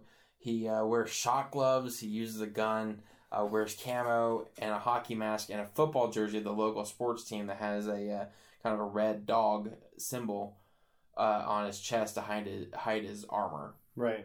I don't understand. Hockey mask, football jersey. I guess it's supposed to be kind of like he's a kid, so and he has whatever he has available to him. He's an athlete. At least coordinate. The character doesn't sound very super strong to me, but I don't know a lot about the character. Maybe it'll surprise us. But Rick Gonzalez, anything I've seen him in, he's never really been a main character in anything. Yeah. That I can remember. But he's always pretty decent when he does, so I have no issue with that. This other kid, Josh Segarra, he's going to play a character originally called Vigilante. Yeah. Very The vigilante known as Vigilante. He played in Chicago PD, Sirens, and The Following. Not a whole lot to his filmography, but basically those are three strong shows, though. To be fair, yeah, I'm not huge on. Now he was only in, I guess, one episode of The Following, though. Okay, but he was in Chicago PD and Sirens for a while. But he does the character of Vigilante. I can't remember what his real name is because I don't care. He plays a New York district attorney whose family was killed. Harvey Dent. Can we trust him? His family is killed by mobsters. He doesn't kill, uses non-lethal weapons, but eventually in the comic books, he doesn't give two shits who he kills. They change it. They make him more like the Punisher. Are they going to burn half of his face off? No. Are they going to give him a coin to flip? I hope so. That's my favorite thing about Two-Face, too. The coin? Yeah. It's just like, I don't care if you live or die. Fling, fling, fling, fling, fling, fling. Oh, sorry. But the coin says... but no, I guess they're gonna. The character is a lot like Punisher in the comics. The only difference is that ultimately his decisions always weigh very heavy on him about who he's let die, who he has let be hurt by this. So I mean, there's that. That sounds like it could work for the Arrow universe. And then I think the bigger news, which I kind of saw this coming, the actress Madison McLaughlin. She will return. She played the fake canary in Canary Cry, the episode after Laurel dies. Yeah. She stole the Canary Cry. And... Yep. But she's going to return as Artemis. Artemis. Now, if you look up Artemis, now the only way... Don't look it up. You told me to. Now, if you look her up, though, I only know Artemis as one character, but apparently she is more commonly known as... Tigress. Oh, okay. A villain. Angelina Jolie. Okay. Kung Fu Panda. Okay. But looks like Arrow is going to be playing the character by the way that I know her, which was from the show Young Justice. Right. Artemis was secretly related to one of the villains, Game Master. Game Master? Game Master, I think his name is. I don't know. He's a big villain, or not a big villain, but a villain. But she's related to him, but she's also supposedly the niece of Oliver Queen. And she becomes his psychic after Roy leaves. And she takes the mantle of Artemis, so she's the new archer. That's basically what she's going to be in the show. She's going to be, obviously not his relative, but she's going to be the new archer as part of Team Arrow. She's going to be going... Is she going to wear the red suit? I doubt it. I bet she'll be wearing a green suit. Good. But she'll be known as Artemis. I think that's cool. I kind of predicted that she would come back. I assumed she would come back as a Black Canary. But I'm actually really excited that she's going to be Artemis. Yeah. I didn't see if she came back as Black Canary, though, that would just put a whole... It would be the whole idea of we went out and we restored her name, Laurel's name as... Black Canary. But we're going to go ahead and give it to this girl. But now she's Black Canary. Well, that's what I thought. Whenever I saw her like that, I was like, okay, so maybe they are going to bring her back eventually as Black Canary. But then, I thought, they're going to bring her back one way or the other. I knew that. Yeah, Artemis for sure. But Artemis, I'm down with that. I'm fine with that. That's going to be pretty cool. The season five seems to be, so far... it might be okay. It might take it back to basics. Maybe they took a step back and realized. Maybe we got too big. It's let's leave Flash for the metahumans and the magic. And let Arrow be with the gangsters. And now if Arrow does dabble in magic occasionally... That's fine. That'd be fine. Because honestly... Metahumans are... My personal thing is anytime they bring in dark magic, they should bring Constantine back. Absolutely. And that would be a good way to bring him back in. And see, maybe if he has a few episodes and the ratings are good for it... They'll be like, hey, we should do a show. We should cash in on this fucking Constantine shit. And put it on DC. On CW. He'll be the fifth day of the week. Yeah. I'm telling you, 7 DC shows a week. I'm fine with that. Dude. And then like I said earlier, like I was telling you earlier, they could do after all the seasons end, I'd give it a month. During the summer. During the break, they can make a Justice League TV movie. Yeah. With all the characters in it. 2-hour special event. And then that'd be so awesome. But yeah, so far, I mean... Or royalties if you do it. Yeah. My idea. Arrow Season 4 was meh, but Season 5 seems to be They like you said, they went step back and like, fuck, we might have got too big for our britches. They may have went too far. So now it looks like they're going back to basics, and I'm so excited. I'm excited to see what they do with him as mayor. And it basically, apparently, the character description is that they're going to do because they had Brick, in the show, played by Vincent. Yes, the fucking British hooligan. I can never remember his name, but he always plays like a badass. But he played Brick in last season, and I think the season before of Arrow. Yeah, I think so. And he was good, but I don't know a whole lot about the character from the comics, but apparently it was not a very well interpreted character to the small screen. And the way it sounds is that Tobias Church is going to be a closer interpretation of the character. Yeah. So hopefully they do that, and the actor they got, fantastic. It's gonna be, he's awesome. So I mean, anybody you can get from The Walking Dead is great. If you watch Walking Dead and you don't think that he can do a good job, watch the episode where he dies. Oh my god! Spoilers for Walking Dead, I guess. Yeah, if you didn't already guess that he was dead, but he this episode where he dies is one of the most heart-wrenching. Absolutely. And any episode you watch before that, leading up, where he becomes a hard ass before he finally gets bit, or he bites the dust, or gets bit from the. Anyways, I was trying to make that analogy work, didn't work. Anyways, so the lead up episodes for that, where he's like a hard ass, or fuck it, you want to see him as a badass? Watch the episode where they burn the bodies in the prison. Yes, and he like runs out like hand up that like grabs Daryl. Oh yeah, and I love when Daryl's just like, nope, I got this. Just like, I'll fucking kill you. He was a good actor in that show, and I think he's gonna be fantastic. He'll be so good. He's so intimidating too. Yeah, exactly. I really hope he picks up a hammer at one point. And just like, it'd be really cool to see him and Oliver face off. Oh yeah, because he's a big guy. That'll be fun to watch that fight. So I think season 5 of Arrow could be the best in season 2. I hope that's my. See, that's what I like though. If they can realize like, hey, we need to go back to basics for a little bit. Yeah, cool. Like I said, and they personally, if they go back into magic stuff, because there are magical characters in that universe. Yeah, absolutely. They bring them in. Bring in Flash. Bring in Constantine. One or the other. Something. Bring in Vixen again, which new actress. Apparently she's going to appear in Legends of Tomorrow season 2. But new actors, and that's how they're going to get around it. She won't appear yet? I believe that they've announced, but I can't remember who it is. Okie dokie. But apparently they just aren't going to show her anymore in Arrow or Flash. She'll only be in Legends of Tomorrow as a future version of the character. Fair enough. Which is okay, I guess. It'd be all right. She didn't have a huge impact to me, on me, anyways. I mean, the character did in the show, but.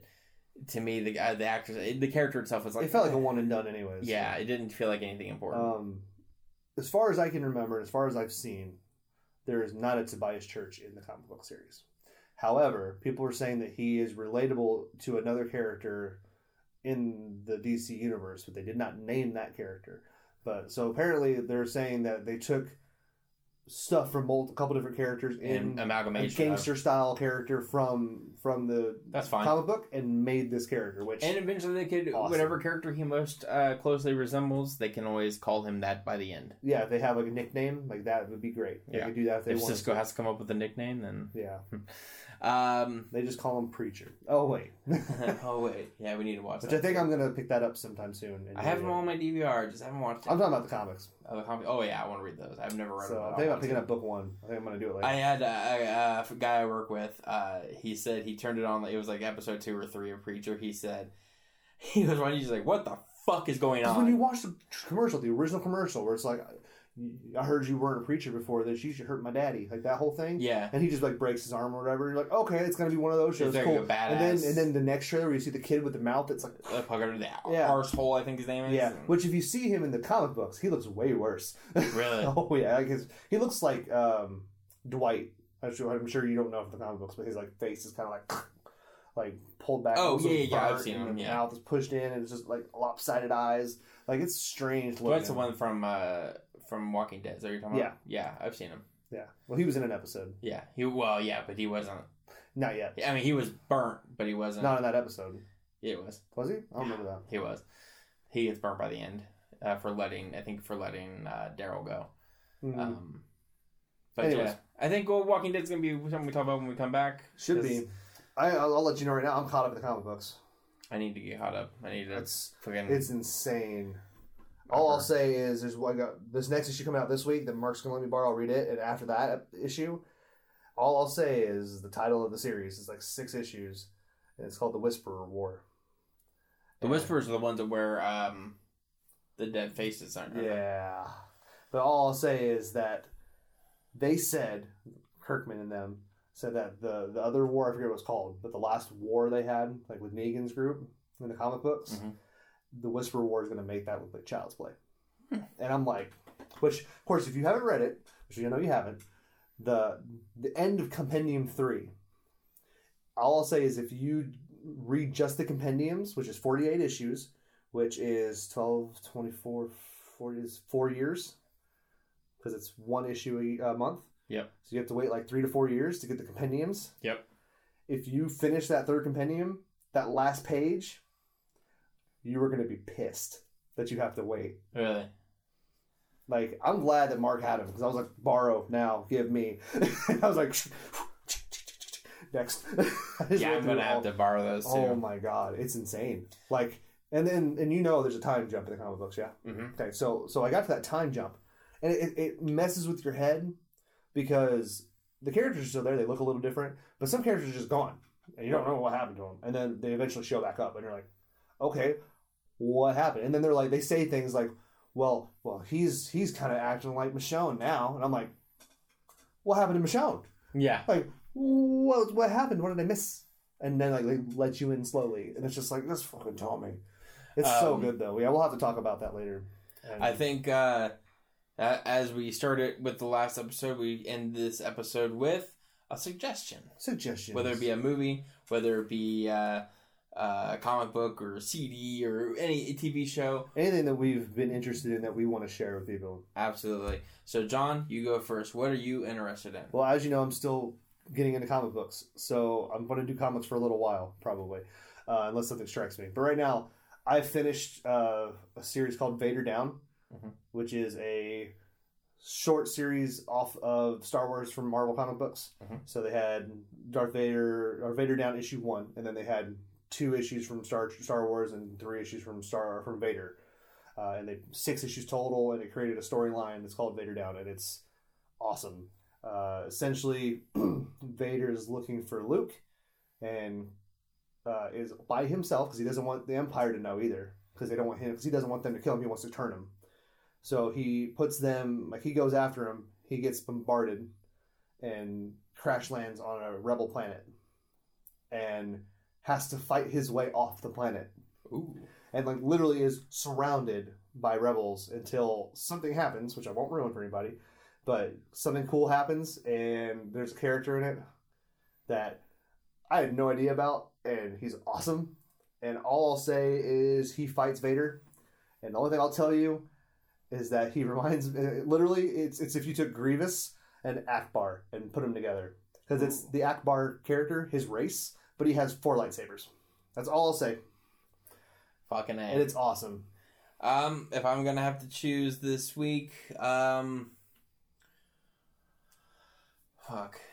Well, I'll go with 2, I think. 1, for comic books, I'm going to say The Dark Side War. I haven't gotten through it yet, but I'm almost through it. It's fucking intense. John's read some of it as well. Yeah, first 5 issues? And he can attest, it is fucking intense. Oh my God, it's so insane. But the other thing, the main thing I want to get out there, I said it earlier, but I'm going to say it again as my suggestion, watch Charlie Bartlett. Fantastic film. I'm sure most of you will love it. So go out tonight, tomorrow, whenever you can. I feel like between the two of us, like, any Anton Yelchin movie. Yeah. Just I know it sounds silly, but to pay tribute, like Just watch an Anton Yelchin movie, any of them. Like, he deserves to be known. Exactly. Tell someone to watch it. Get a group of friends together and watch Fright Night. Yeah. It's a fun, like, 80s style movie. It's and he's got a new one that's coming out. It's next to Star Trek Beyond. It's going to be his last one. Yeah. Called Green Room. Interesting. It has Patrick Stewart in it. Plays a villain. Yeah. It looks really cool. I haven't seen it yet, but it looks really, really fucking cool. Yeah. But as far as my choice for a specific movie... Charlie Bartlett. Yeah. Fantastic film. Robert Downey Jr. is great in it. Anton Yelchin's fantastic in it. Pay tribute to the kid. Yeah. Do yourself a favor and watch some of his work, especially if you're not familiar. Yeah, absolutely. He hasn't done a lot, but everything he's done is great. Absolutely. So pick something up. It doesn't matter. Doesn't matter what it is. Find something that he's done and watch it. And you really won't regret it. What are some of your ideas? What would you like us to plug? What would you like us to read or to watch or to listen to? Let us know in the comments, and we'll get right on that, and we'll shout you out. Absolutely. Till next time, I'm Jake. I'm John. What were we talking about?